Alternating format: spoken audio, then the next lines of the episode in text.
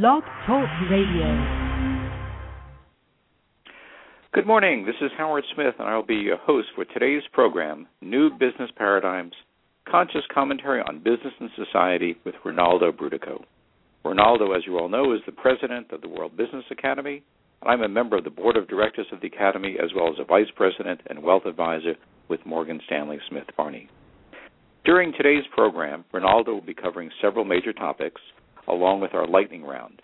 As always, we'll include questions and comments from you, our audience. If you do have a question or if you'd like to place a question, please dial into us at area code 347 989 8946 and hit the number one key. One of the purposes of these monthly calls is to present to you, our members and listeners, with concrete, actionable ideas. Today we will be discussing shaping the future, Tea Party economics versus growth economics, and emerging opportunities for growth prosperity. After our first segment, we'll be doing an expanded lightning round, which is a series of quick economic insights and comments on major asset classes such as bonds, the dollar, energy, and real estate. Following this, we'll have our financial literacy section of the call, during which Rinaldo and I will discuss short, middle, and long term investment strategies. Rinaldo, one of our purposes of these monthly calls is to present to our members uh, concrete, actionable ideas that reflect the World Business Academy's desire to bring socially conscious practices on business and society. Can you expand upon this for our audience and explain exactly what this means or entails, particularly Thank in the you. context of today's program?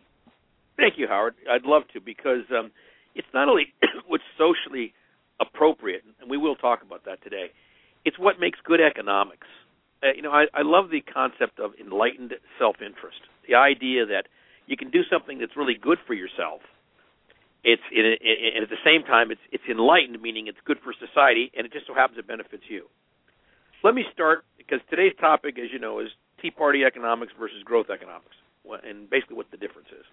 Because if we're going to shape our future, and there was a major 43-minute address last night, as most people know, that President Obama gave, where he laid out his vision for the future of America as contra as, as, as, opposed to the vision that Congressman Ryan with the um, with the so-called pathway to prosperity budget that the Republicans put forward by Congressman Ryan. And and I and I'm not sure, by the way, that Congressman Ryan speaks for the Republican Party. I think it's going to be very interesting because I don't think the Republican Party is going to line up behind it. And here's the reason why. You've got two different views of America: the Obama view and the Ryan view. Obama captured that in part when he said it's not acceptable to think that in a country like America, when our roads need to be repaired and our bridges crumble, we can't afford to pay for it. That's not who we are. That's not America. It's not America to break the compact we have had with our seniors since the Great Depression that never again will they fall into poverty just because they got older. Uh, so we're not going to give, we're not going to privatize Medicare. We had that debate uh, six years ago, eight years ago under the Bush administration, and the public and the Congress clearly decided that we should not privatize Medicare. And in fact, thank God we did because the crash of 2008 9 would have wiped out virtually 75% of the seniors. So what we're talking about is what's good for America happens to also be good for the great middle class. In fact, it's good for 98% of the people. Obama's vision of America, as he's putting it forward, and by the way, and I don't think it's just Obama's. I think there are elements of Obama's vision which elements of the Tea Party would actually subscribe to. Uh, I, I would think that, that someone like Rand Paul would agree, and I think he's already said so publicly, as well as Ron Paul, his father, that we should reduce military spending. We have we today spend more money in real dollars than we did at the height of the Cold War. We spend more money today as a percentage of GDP than at any time since World War II. So America as an empire has been shouldering a financial burden. Let me put it into this context. We have roughly 5 to 6% of the globe's population, but we spend 50% of the total dollars on military. What Obama did in Libya is what this country's got to start doing. We can contribute towards a coalition, in that case of the Arab League and the UN Security Council unanimously. We can contribute, but we can't be dominant. We have to let other countries Let me interrupt for a second here. And, and I know there are going to be critics who say, well, What if it turns out that uh, Gaddafi remains entrenched and that the effort that we made is insufficient? How will people judge the Well, American well, contribution well- and Obama at that time? Well, well, first of all, let's let's break that question apart. And I'm sorry to have to report, the cynic in me actually knows that a stalemate in Libya is probably in America's best interest. Why is that true? Because a stalemate means that the 70% of the oil which is in the eastern part of the country controlled by the rebels will continue to be extracted and exported to fund the rebellion. So that means the oil supplies from Libya, from that side of the country, eastern side, will continue to flood the world markets and hold the price of oil down globally. With regard to Tripoli, which is where Gaddafi's hold up, roughly 30% of the oil, Gaddafi had $33 billion of his assets seized overseas already, has to pump every drop of oil he can get and sell it to the global market because if he doesn't, he has no money to pay his, his mercenaries. So, although I don't think that it's my desire to have a stalemate because I think lots of innocent people will be killed, meaning that whenever you have a civil war like that, innocent die as well as military. But as a practical matter, it's in the U.S.'s best interests, and it's in the global supply of oil best interests to actually have a stalemate.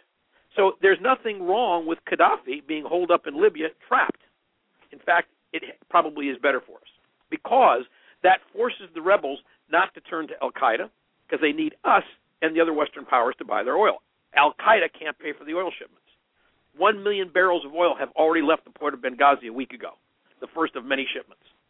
That oil on the world market will bring $243 million, did bring $243 million to the rebel army and the rebel government. So they're going to keep shipping that stuff. If there was no stalemate, the rebel government might be much more influenced by Al Qaeda for political reasons. But it can't be influenced by political reasons because Al Qaeda does not buy oil. So it's actually in our interest, and I can't believe it that commentators on the news haven't picked up on this yet. Having said that, as some of you may know who are listening, today is April 14th. The Allies, not the Americans, the Allies, bombed Tripoli for the first time. So I'm not sure they're going to let Gaddafi stick around. That's their decision. I'm not really in charge of that. But from the practical point of view, getting Gaddafi out was not the goal. What was the goal? The goal was to avoid the slaughter of 750,000 people that Gaddafi said he would slaughter by taking Benghazi. He made it very clear he would go house to house and slaughter them for their rebellion. We said that's unacceptable. That's not who America is. We don't stand by while 750,000 people get slaughtered. In fact, we went further and said, Obama said, we waited a year in Kosovo to the shame of the globe. The whole world waited, and they shouldn't have, while people, innocent people, were slaughtered, starved to death, and abused, tortured. We waited way too long. In fact, we waited till the end in Rwanda.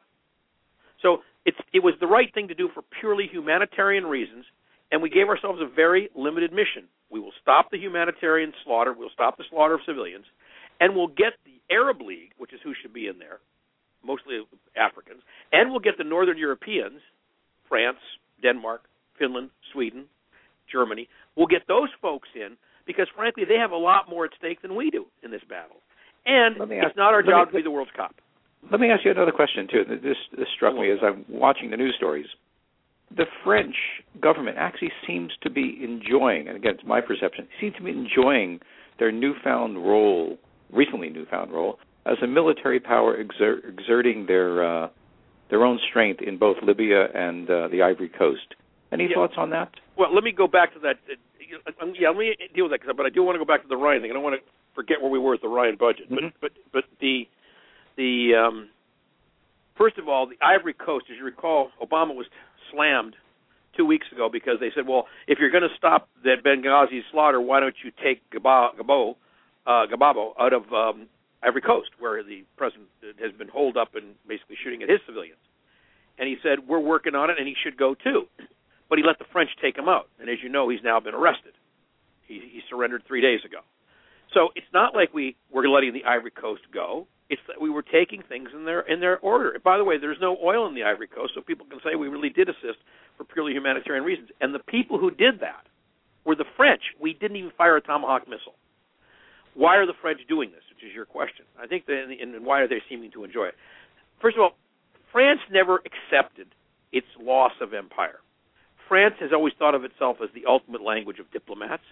France has always thought of itself as a power broker in Europe, and as as Europe got more complex and France got more calcified, the French kept looking for for ways to have a self identity. Unfortunately, about 25 years ago, they picked nuclear energy way to identify themselves, and they became the leader in the world of two things at that time: high speed rail and nuclear. They will come to rue the day that they went nuclear because it's cost their their country a bloody fortune, has been nothing but a disaster, and they're 70% dependent on now a technology that everybody knows is absolutely crazy. But on top of that, they gave up what was their lead in high-speed rail. So the Germans overtook them, and now the Chinese have overtaken the Germans. So the so the French were left with really nothing that they could be proud of that they had brought to the world scene uh, since the days uh, of post World War II, when they were conquered. And this was their way to show their muscle, their Mirage jets in Africa, in a place that they used to control before World War II. So I think there's that kind of like longing back for colonialism, frankly, in the back of the French mind. But it doesn't really matter what their motives are. The truth is, they're doing a very limited engagement. They're doing it for humanitarian reasons. They're achieving an objective, and it's not costing the American taxpayers. Again, I want to go back. In the in the Ryan view of the world, the military budget would go up. Okay, so the five percent of us that is the global population that are paying fifty percent of the world's military bills, that fifty percent would go up to sixty percent, and our 5% actually is going to go down to 4% pretty soon. So it's a disproportionate way for us to spend money. I would ask people, for example, why do we still have soldiers stationed in Germany, in Korea, frankly? Why do we have them stationed in Japan? When the American dollar has dropped very low, the cost of keeping our troops there is a, nat- is a subsidy that we provide to countries all over the world, and it's crazy because we can't afford it. The reason we did it was because we were the only empire after World War II, except for the Soviet Union. But as I said a moment ago, we are now spending more in real dollars than we were at the height of the Cold War. It's time for America to come home. It's time for America to stop the state of war it's been in since 1946. We've got to stop this and, and end it once and for all. And under the Ryan budget, what we, we he not only didn't mention cutting defense, he actually added money to defense, to military. So a huge disconnect with the American people, 60 to 70 percent want to say now enough with all this money we're spending overseas. Bring the troops home. Reduce the size of the military. We don't need this largest standing army. It doesn't do any good anyway. And we need to start shutting down our wars, the two that we had, Afghanistan and Iraq. And we have to keep wary about getting into new wars. That's why we didn't get into one in Libya. And another issue with the with the Ryan budget, though, what I want to go back to, which is really critical, during the Great Depression, federal income tax receipts from individuals and corporations were roughly equal, meaning the total amount of money the government collected was roughly 50% from individuals and 50% from corporations. Today, in 2000, the last year I have actual numbers, in 2009, corporations paid one fifth of what what humans, individual people, did. Meaning the burden of the federal tax collection has fallen by 500% greater on individuals than corporations. We had this famous example last week or 10 days ago where GE with 14 billion in profits didn't pay any taxes and actually got a 3.2 billion dollar refund. Well, if you look at that same corporation, GE, they've actually produced 26 billion of profits in the last 5 years and didn't pay any taxes that one corporation, if it paid at the tax rates that were in effect as recently as 1961, so just 50 years ago, they would have paid 47% of that 26 billion, or roughly 11, 12 billion dollars, from one corporation alone in just five years. So what we have to do that the Ryan budget totally, totally ignores, and Obama correctly says, we have to share the sacrifice. So in the Obama approach, which I fully endorse, in fact, I think Obama's too conservative he's basically agreed to cut four trillion dollars over a period of 12 years. I'd like to cut seven trillion dollars and do it in 10 years, and it's really easy to do because all we have to do is if we return to the tax rates of 50 years ago, 1961, which was the beginning of one of the greatest periods of prosperity in the history of America, the 60s and 70s. In 1961, households over a million dollars in income, so the upper one two percent, actually paid 43% of their income in taxes. Today, they're paying 23%. So the rich got richer and paid literally half of the taxes they used to. So all the money that's been made in the last 10, 12 years, literally, has gone to the upper 1 or 2%. I mean, an example. Today, the top 1%, so we're talking about 3 million people out of 350 million, the top 1% pay, uh, rather, uh, receives 25% of all of America's income. 1% of the people get 25% of the income. In addition, that same 1% controls 40% of the assets. So what you have is a disproportionate. Just finish. No, I'm gonna, so you got a mm-hmm. disproportionate aggregation of wealth at the top. It's destroying American society. And the vision of the Ryan budget is keep that one or two percent rich, let them aggregate more wealth and power, and the heck with the middle class. That won't work in America. If it stays this way, America will be lost. Yeah. I'm sorry. Given given that situation, that the the rich have become significantly richer, and and we all know money translates into political power and political control what are the prospects of even turning that around? How how is it possible that Obama well, or any administration can actually begin to change the nature of uh, of, of wealth in this country? The distribution well, you know, of wealth. It, it's a huge problem. And Joseph Stiglitz, a Nobel Prize-winning economist who I, generally speaking, respect quite a bit, wrote an article in Vanity Fair recently. And he said, "Of the one percent, for the one percent, by the one percent," meaning that we've surrendered the control of our country to the top 1%. Because, as he correctly points out, in, an, in a democracy, when you increase wealth, you increase power. So what's happening is a, is, is a vicious cycle. The wealthier the wealthy get, the more power they have to control and direct more wealth towards themselves. How else can you explain that in the last decade, a, the, the, the wealthy, top 2%, have seen their income rise by 18%, and the middle income has seen its income drop, literally gone negative? So the middle class are getting left out of these, this this this upswing that happened in wealth in the last decade.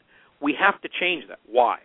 Because we have to be able to invest in new technology. We have to be able to invest in our people. We have to make it possible so that 98% of the people can send their kids to college, which increasingly is becoming a dream.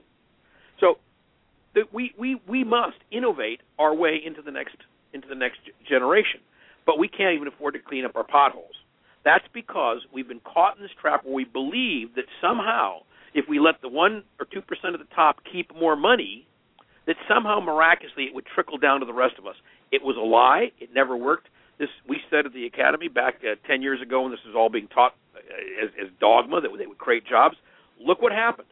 We increased the, the wealth of the top one or two percent. We lowered capital gains from from thirty five percent to fifteen percent. We got rid of the, the estate tax. I mean, we did all these things and actually jobs decreased. When we started when we start to restore economic equality between the 2% who are controlling everything and getting all the money and the 98% of the people who are getting stiffed, when we start to equalize that power, the wealth will also flow in a more equal way, and America will have a middle class reborn again. Does it require the rebirth of unions? Maybe it does, maybe it doesn't. It's an interesting phenomenon that as unions have gotten weaker, the middle class has gotten much more poor. So I think that whether we do it with unions or we do it because we recognize it's in our national interest, it's more important to me that we start to stabilize the wealth of this country because the aristocracy we are creating reminds me of what Louis XIV did, and we all know what happened with the French Revolution. So we should not be saying because we're the Koch brothers or we're otherwise wealthy individuals, let them eat cake.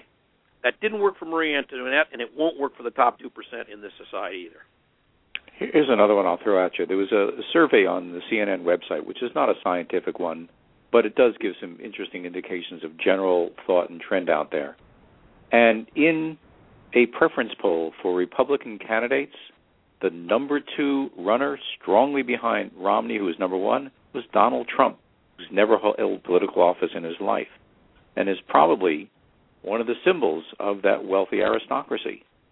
Um, what do you make of something like that as well, a reflection of, of of our population?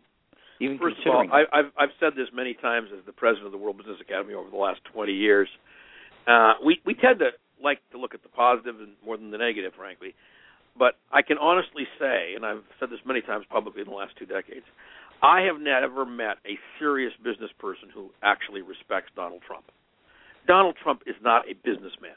Donald Trump is a promoter, self promoter actually, Donald Trump is a television star. Donald Trump is a lot of things, but he's not a business. No business that Donald Trump ever ran survived. Interestingly enough, they all went bankrupt. Trump Airlines, Trump Casinos twice. I mean, and, and by the way, whenever Trump goes bankrupt, it's interesting. He skates free, and his creditors and his banks get whacked. So his his partners have been hurt real bad, and his financial resources have been hurt bad. But Donald Trump always floats to the top because he's not a business person; he's a promoter.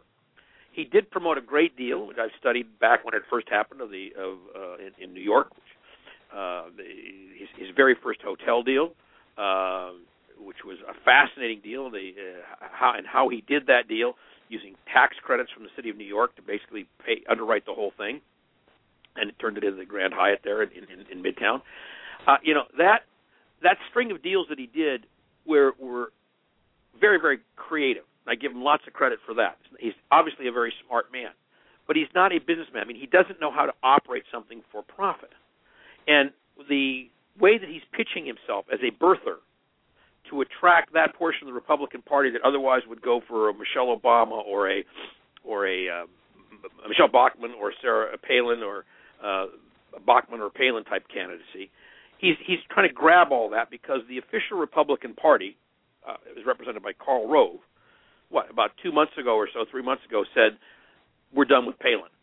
And notice how she's gone from leader of the pack to the fifth of the pack in the Republican preferences now. Right in that same poll, she was very much near the bottom near the bottom. And, and the reason is because the official Republican Party realized that Palin was too toxic and that it was creating a split within the Republican Party. So the final answer to your question is I think that Trump is an anomaly.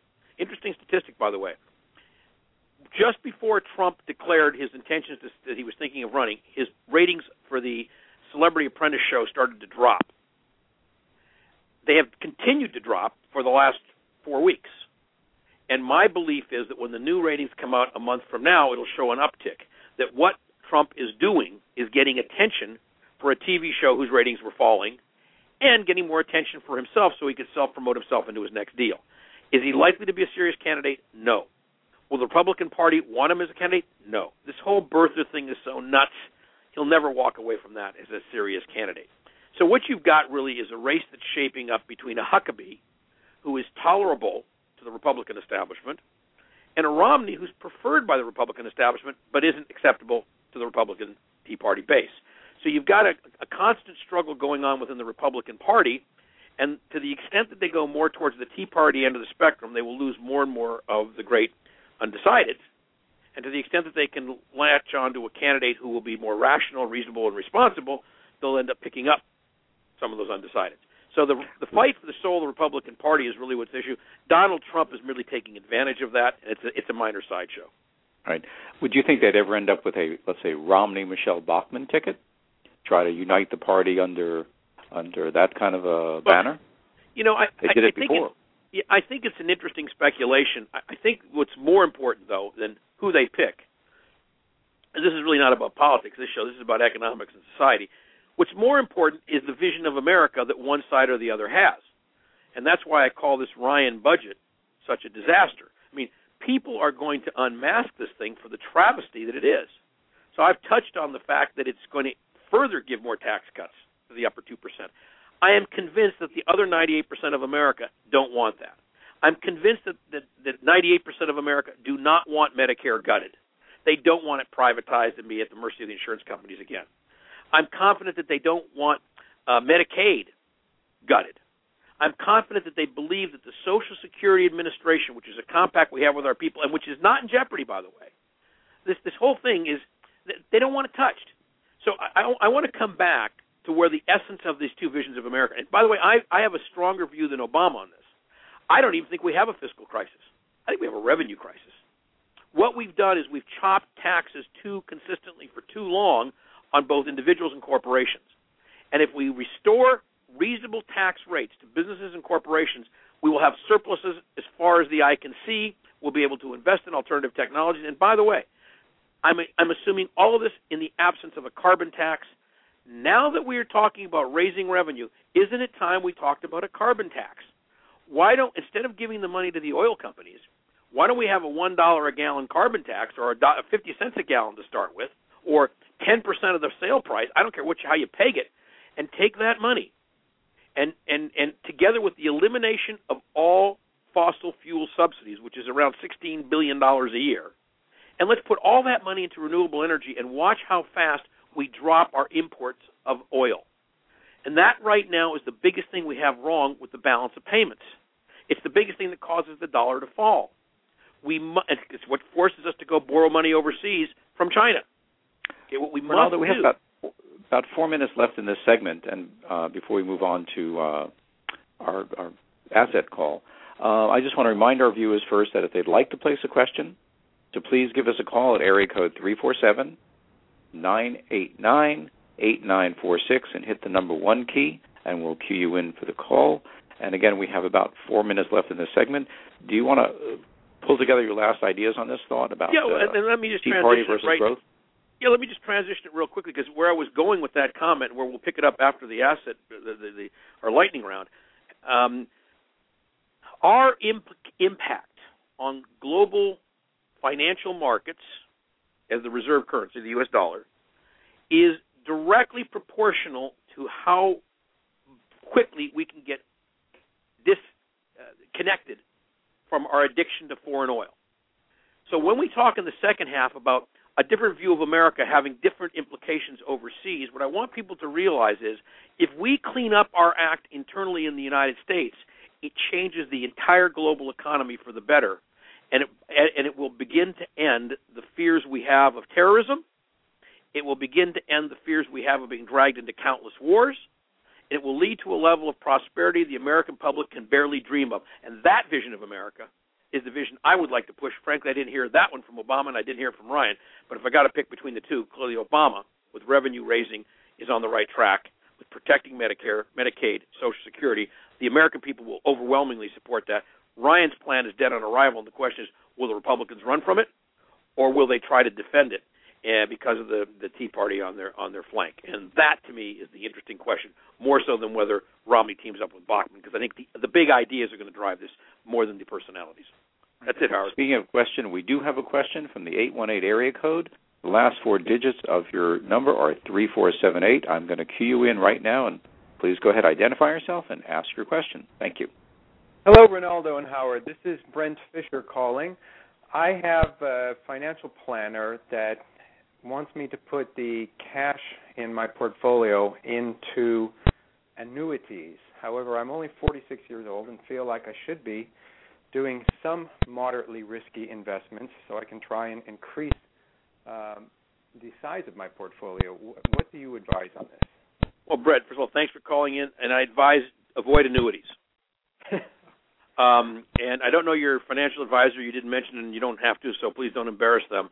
But if you want to talk about this privately, as you know, the, the academy has this service where we will do that for people, and more than happy to spend a half an hour, whatever it takes, on your specific question. But let me answer it generically for the people who are listening. Why do I say avoid annuities? Several reasons. First of all, notice that the biggest insurance company in the world, AIG, went bankrupt. That's not supposed to happen when you buy annuities, right? That was the biggest insurance company in the world. So the one that everybody would have said was the best rated annuity in the world was AIG. They're worthless. So number one, it's a risk. But number two, and even more importantly, because I think that, that that risk can be predicted because of by by watching the credit default swaps AIG was in, you could predict that AIG was going to have a hiccup. What we know for a surety, for a certainty, Brent, is we're going into a period of higher inflation. Just this morning, the number was released because of the gap price of gasoline increases. Uh, we had a 0.7 percent increase in inflation this month. Okay, on an annualized basis, that's like a nine plus percent annual inflation rate. Annuities don't pay that much. And by the way, I don't think I don't think you're going to see uh, the the official academy projection is that, it, that the inflation is going to pick up by the second half of this year. We're already starting to see it happen. We predicted that the inflation rate would be at least three and a quarter to three point five percent. We still think that's conservative. Next year, it's going even higher, and I don't see an end in sight to the inflation increases and the pressures that are built into the economy right now to cause that inflation to increase. What an annuity does is it forces you into a long-term relationship, which can leave you subjected to the worst ravages of inflation. So what I've been recommending to people for the last two years in real estate, get fixed interest loans. You'll be so grateful you did if you bought a house or you refinanced at the low, because as inflation increases, For example, many people are sitting on four and a half percent loans. By the end of 2012, that loan will cost less than the rate of inflation um, under current circumstances. Meaning, you're going to have no interest in that house. Interesting, right. huh? Let me, Bernal, let me add a couple of points too. Uh, one, as an advisor, and I, again, I'm not soliciting anybody's business on these calls, um, but a couple of things you have to know. And part of your question is going to segue into our uh, financial literacy section about short, middle, long-term concepts. Um, in most cases dealing with economics, follow the money. Uh, a, a typical annuity earns a typical advisor a five percent upfront commission, and then oh, a, were, you, a, were you aware of that, Brett? No. Yeah, something Right, to keep in mind. right. Keep going. Right, and and some trail throughout the history of the annuity. Um, again, depends on the plan, depends on the policy, and a lot of different variations. But that's a, that's a rough number. The average cost of managing assets that most brokers charge these days, depending on size of accounts and so forth, it averages around one percent. So what you're seeing is a product that promises security. Again, inflation can be death to an annuity, uh, and the value of annuity, and earns the broker a nice upfront commission. Um, Yeah. And and when you're buying and selling equities or stocks or bonds, whatever, you have to understand why they're selling it. Um, I was just dissecting a similar situation for a client the other day, um, who his broker put them into enormous range of different mutual funds and an annuity at the same time, thereby denying the client very subtly the ability to gain discounts based on size of purchase. Um, that's another thing that, that you need to watch out for when brokers are pushing annuities. Security is appropriate in certain situations. There are many different tools you can use to get there, uh, but it all depends also on your individual circumstance, which, again, we're not at liberty to go into on this call, uh, but it's something definitely you can look into. No, but one of the things we can go into because Brent raised the other. So I'm, I'm number one. I'm alerting you to there's a there's a hidden agenda when people say annuities. Number one. Number two, the risk of inflation is too great at this time. An annuity cuts against you. Number three, that um, possibilities uh, that I think are very real. Uh, and, and I don't think you have to have a risky investment, uh, Brent. I'll come back to a second. But the possibilities of someone of your age being happy with annuity for the number of years you've got left alive is absolutely unthinkable.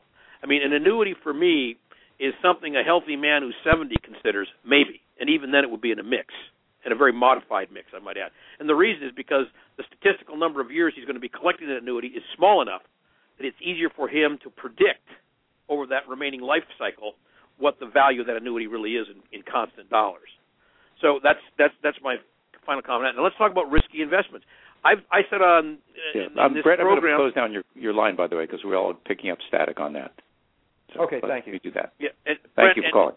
We've been saying in the academy for two and a half years, if you read our publications, about buying Brazilian industrial development bonds. And we started recommending those when the Brazilian real was 41 to the dollar. It's today 63 to the dollar.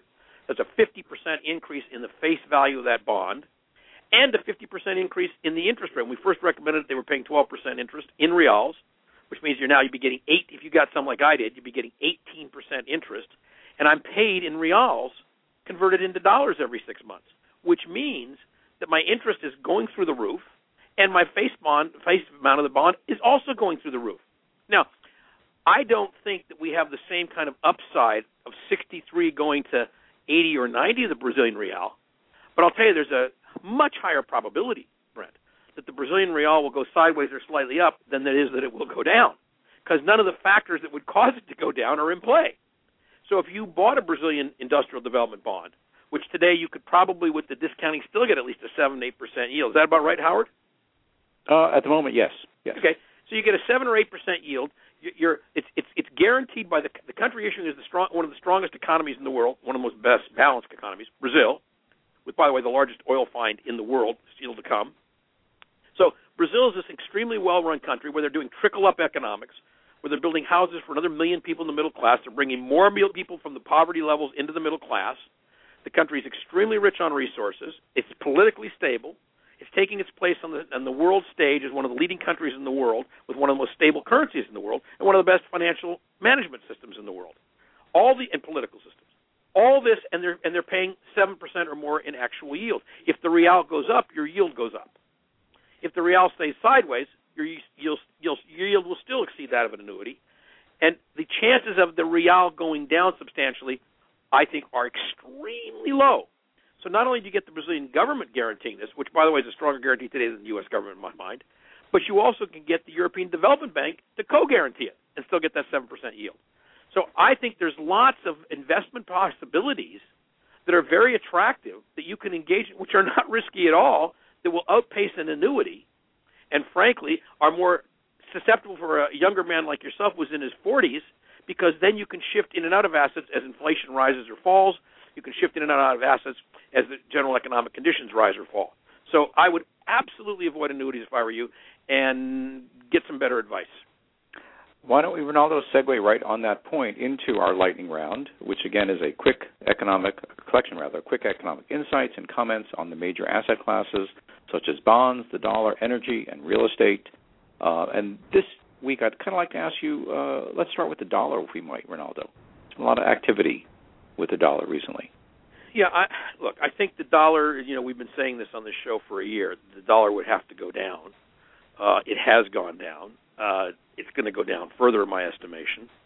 Um, the only thing that keeps the dollar as strong as it is right now is the so-called flight to safety. In other words, in a troubled world where there are two major wars flaring and a third minor one in Libya, um, and the possibility of more uh, happening with Yemen going into a civil war, and people get scared and they go, okay, well, if 50% of the world's military is paid for by the U.S., the last thing that will be worthless is the U.S. dollar because that's how the military of the United States pays itself and how it takes care of its empire.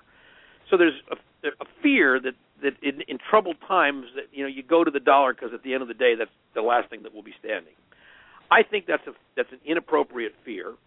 We've been recommending Howard, and I still recommend that the euro will come back against the dollar in the next 12 months, meaning will rise. Why? Well, it's up a good 20 cents in the past few months uh, from where it was last year and we've been talking about it, right? I mean, it's not mm-hmm. like people are buying it because I'm talking about it, but the stuff that we saw back then in 20 did you say 20 cents or 20 percent? It's about 20 cents. 20 cents, and that's on the, uh, so that would be about a what a almost eight percent increase. Uh, probably like about a 15% increase. Okay, 15. Probably. Wait a minute. Yeah. a dollar. Yeah, because it's on dollar. So the, the the idea being that the euro, which has already started to rise, and you can and and the likelihood is it will continue to rise. And the scare, the fear of the euro, was that there'd be a cascade of debts because of Greece. And I want to separate out Greece. Greece doesn't count for any example of anything. Greece is not a normal country. Portugal is. Portugal is now the newest country getting bailed out and needed to. Uh, and Portugal is without a government. Portugal's had a lot of challenges, although I think Portugal's going to overcome them. But people's fear that that would lead to Spain and to the rest of the European community because Ireland and Greece got hit, not at all. In fact, the Irish are taking their medicine well, and Ireland will be in great shape within five to six years, I think.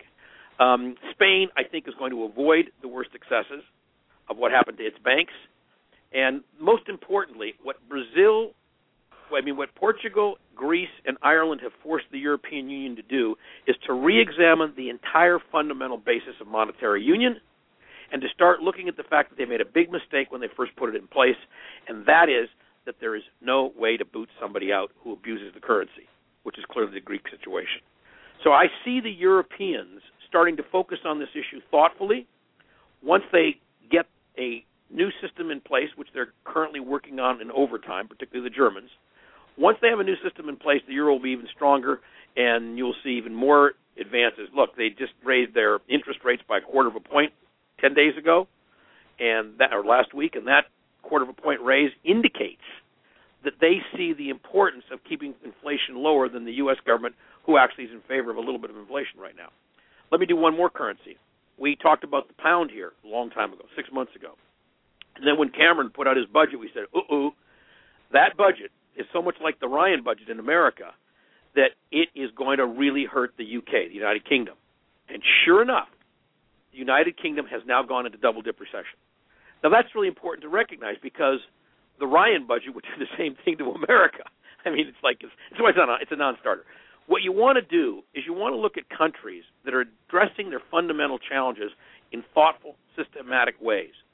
Germany's doing that, leading the European community, problem with Greece is, as I say, it's a unique thing. If people want to ask me a question about Greece, I'd love to talk about it because I'm very familiar with the situation. But at the end of the day, Greece is so abnormal. Greece is a country that is wanting to live as somebody else's party favor. I mean, it doesn't make any sense at all. But when you look at Portugal, you look at Spain, you look at Ireland, you can see these countries able to rebuild themselves with some outside help.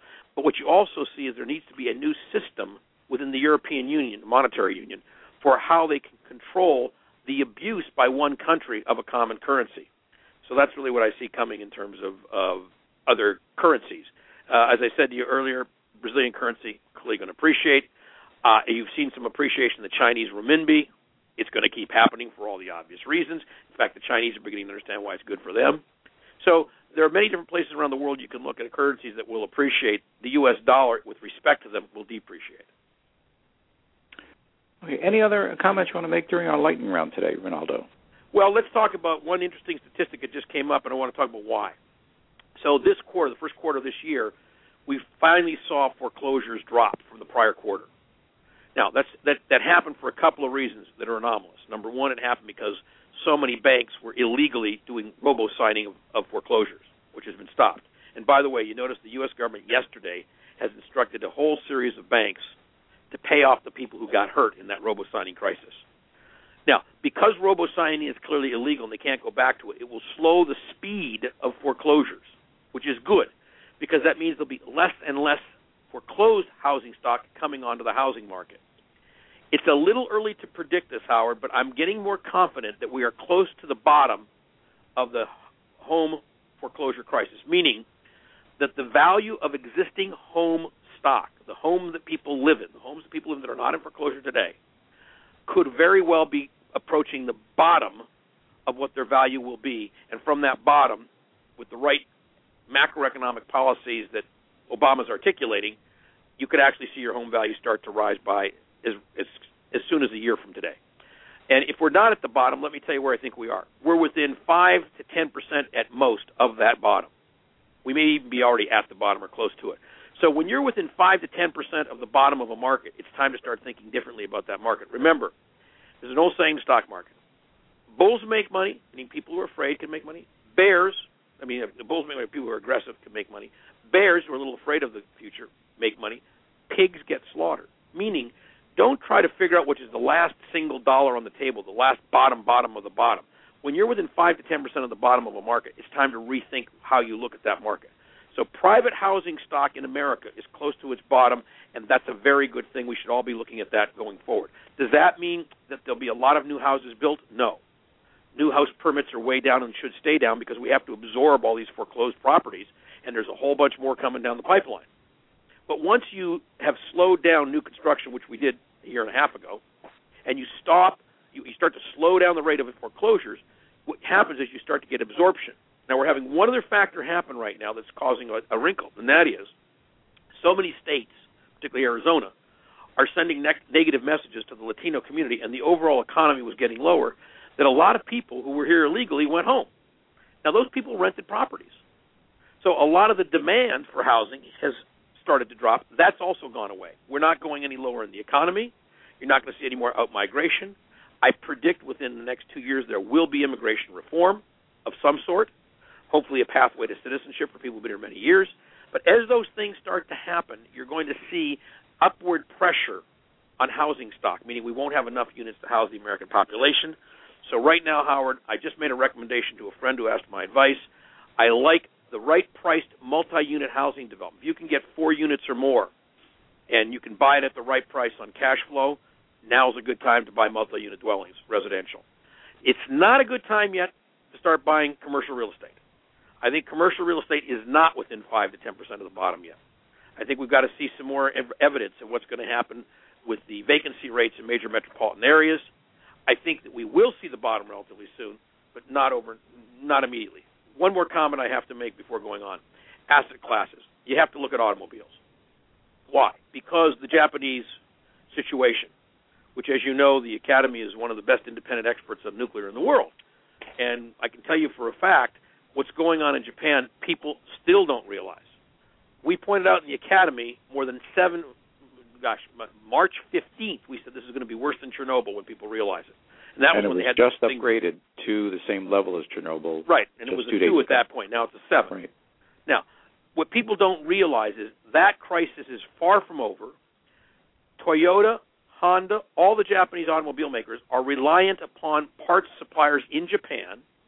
It's still very disrupted. I'm not worried about the electricity as much as I'm worried about the rebuilding of Japan that has to happen. And so what you're going to see is a shortage of cars from the Japanese auto sector, which means good news, General Motors is going to do a lot better. Ford's going to do a lot better. Um, Ren- Renault, mm, not so good because Renault's half Japanese. So you got Chrysler probably going to do better, although they got the wrong lineup of cars because they're not fuel efficient enough. So there's a lot of things that will bode well for both Ford and GM over the next 24 months. Good to look at those two, As, and and both have done well in the market. I think there might be some more lift, certainly to Ford and possibly to GM as well. Um, so asset classes, uh, I'm starting to see selective common stock opportunities in the marketplace. And here's what I would look for: I would look for high dividends. If you can get a dividend on a in a in a, in a credible stock, and I'm going to say a mid cap to a large cap stock, if you can get a credible dividend with a good story behind it where it could take advantage of what's going to be a continuing challenge in Japan. And here's what Japan's going to do, which is going to be very good for Japan, by the way. When they finally stop that crazy reactor, which may take many months more, and they start to rebuild Japan, what's going to happen is they're going to unleash an enormous amount of money from Japanese savings accounts and an enormous amount of money because people are going to rebuild, and an enormous amount of money that the Japanese have got stored up in foreign currencies like ours, and they're going to be buying stuff like you won't believe it. So the commodity prices that we've seen go up are going to continue to go up because of the Japanese situation. The global economy is going to have some adverse impact from Japan because it's such a big player, number three. But I think over the next two to three or four years, this Japanese thing as the rebuild is going to actually be probably very good for the global economy, and certainly it's going to do a lot to help keep uh, commodity prices at, at the highs they are now and rising. And and same thing with food, by the way. So I like I, I continue to like food, and I continue to like certain base commodities that are used in the in, in, in the reindustrialization of a country like Japan, or in the industrialization of a company like country like China or India. Any other classes of assets you, you want to talk about, Howard? No, I think given the time frame, we should move on to our little financial literacy section. Uh, Please. and this is about. I'm sorry. I'll, Please. Oh, okay. Um, and, and this is really to discuss, I think, one of the fundamental biggest flaws that occurs with almost all investors. And it is even a flaw in most financial plans that are undertaken by advisors and brokers for their clients, uh, which are often treated more like a security blanket by the, the people doing them. And in understanding short, middle, and long term, most people think, oh, I got to protect my long term. For example, I'm going to do a CD. CDs never even beat the price of inflation generally. And when I'm sitting down with somebody, the very first thing I usually ask them to think about is to think about their totality of their life and their investments as if they're creating a book or a movie about their life. And the first thing you need to look at is what do you want on that last page? On my last page, I don't literally mean the day you die, but what do you want to accomplish between now and that point in your life? What are all the things you need to do? That's your last page. And while you're thinking about that, I want to go back to page one of your story, which is today. And when you look at today, it's not just your hard numbers, your money, your stocks, your assets, and so forth. It's everything else about you your personality, your temperament, your family circumstances, your age, your health issues, family issues, uh, and so on and so forth. And you need to understand both page one and, as I call it, page 200 before you can even think about investing. Then, just like a good book or movie, it's got a beginning, middle, and end. In investments, we have a simple concept of short, middle, and long term. And by short, we generally mean your monthly nut, your monthly cash flow. And it doesn't matter whether it's thousand dollars a month or whether it's hundred thousand dollars a month. Concepts are the same. The only difference are the zeros. And that's money you always want to make sure is not in the market, um, because the market, as we saw in 2008 and, and ever since, doesn't really care about you as an individual. Um, it's going to do its own thing. And if you're tying up your mortgage money in the market, you're going to be in for a great shock one day uh, when you're suddenly forced to sell a so-called long-term investment to pay your bills. You never want to do that. You always want to stick in some form of money market or cash or safe cash alternative, um, even though those rates are extremely low right now. You still want to have a certain amount always covering your cash flow. By midterm, we're referring to an area which, depending on age and circumstance, is essentially your emergency money, your cushion money, or your income producing money. And these are things, it's the next category up that's there for that rainy day when there's a health crisis, your house burns down, there's an earthquake, a typhoon, a tornado, a financial disaster. It's money that you can put in a variety of categories, usually some form of of bonds or fixed income investments that even if they're down slightly, they're not going to be down a lot. It's something you can grab in a that crisis and know you're taken care of, um, or that is also at the same time producing income for you at a greater rate than the cash or money market. That's the second category. Now, everything else, particularly your IRAs and retirement accounts, is long term. IRAs and retirement accounts are the longest of long term, and the last things you should ever dip into in your life. Simple reason being that they grow tax deferred. Same investment in a retirement account is going to go faster than that account in a taxable one because there's no ongoing tax bite, which most people often forget to think about um, when they're investing. So long term is anything that could be 3, 5, 10, 15, 20 years out, again, depending on age and circumstance.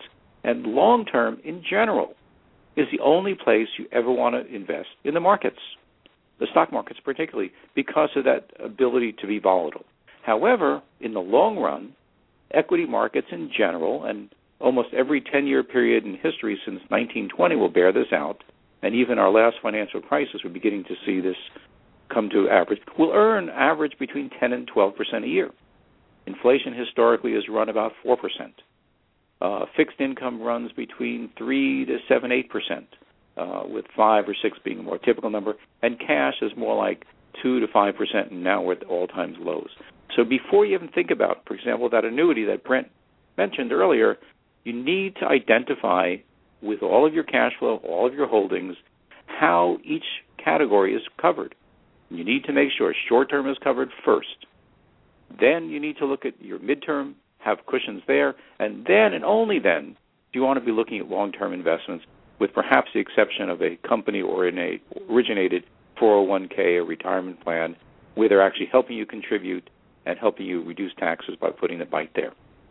Rinaldo, anything you want to add yeah, no, to that, on that basic I, model? Know, on that point, I, first of all, I, um, one of the things I want to tell people is be very wary. Uh, what, what Howard threw out there are very, very good, rough, you know, rules of thumb, if you will, generalizations, and they're generally true. That's what generalization means. However, what we like to advocate at the academy is we like to look at the specific question of what specifically you are looking at yourself. Let me give you an example. What Brent said today by asking us specifically about annuities, which I hope more of you will ask us questions like that about things that will help you individually. We can then target on that and say, here's why we have a problem with annuities today and at your age group. I could make a similar comment, for example, whereas Howard's correct on the general appreciation of the stock market and the equity markets in the U.S. over a long period of time, if in fact we are about to end the U.S. empire, which I think we are one way or the other. Either we'll do it successfully, in which case our equity stock markets will go up, or we'll do it unsuccessfully, in which case our equity markets will crash. Okay, when you're looking at fundamentals, when you're when you're looking at the way things change from moment to moment, you can never go to sleep because somebody sold you a proportionate allocation strategy and said, "Here, have this much in bonds, this much in stocks, this much in exactly, etc." Exactly. It's those formulas are there just as a starting point to the thought process. And, and, and, and as in everything else, what's essential is that you stay focused and you keep looking at what's real in the moment. We call that in economics, what we do here at the Academy is called looking at the fundamentals. In other words, we're not looking at charts on walls and trying to predict when the next blip will happen based on when blips happened in the past. Instead of that, which is why I think our, our, our economic information has been historically so accurate, is we're looking at fundamentals going, hmm, what is causing the dollar to be weaker? What does cause the the, the, the UK pound is going to cause it to drop? Why is it likely that the Brazilian real will rise? What is it about the fundamentals of these countries and the fundamentals of the global economic system that tells us some useful information that now I can go to my broker or my financial advisor and say, hey, here's what I'm thinking. I'm this age. I've got this much for my short term. I got this much for my medium term. This much for my long term. Tell me what my choices are in that long term category based on what I think the world is doing today. Oh, and by the way, the world changes very quickly, so don't put me anything I can't get out of quickly. I want to be able to, even when I get into the market, I want to know if I want to leave, I can leave without a penalty, and you can't do that with annuities, as Brent knows. So I think that would be the way I'd leave it. The, the, as we segue to the final part of the show, I want to just talk a little bit about global prosperity. And by the way, there's an, a great book review. Hazel Henderson, one of our fellows, a dear, dear friend of mine. Um, Hazel just did an interesting book review of a book called Exorbitant Privilege by Barry Eichengreen, Oxford University Press and I'm pretty sure we'll have this up on our website fairly soon, so you can all read it. And if not, send an email to the Academy at info at the Academy. We'll send you a copy. But basically, the point that it makes is the one I started with at this show. This show started with the premise that we can cut the deficit. In fact, we should cut the deficit, but we got to cut it smart. And the way you cut it smart is you share the sacrifice. So you have to start raising the taxes on the upper 2%. And remember, folks, I'm in the upper 2%.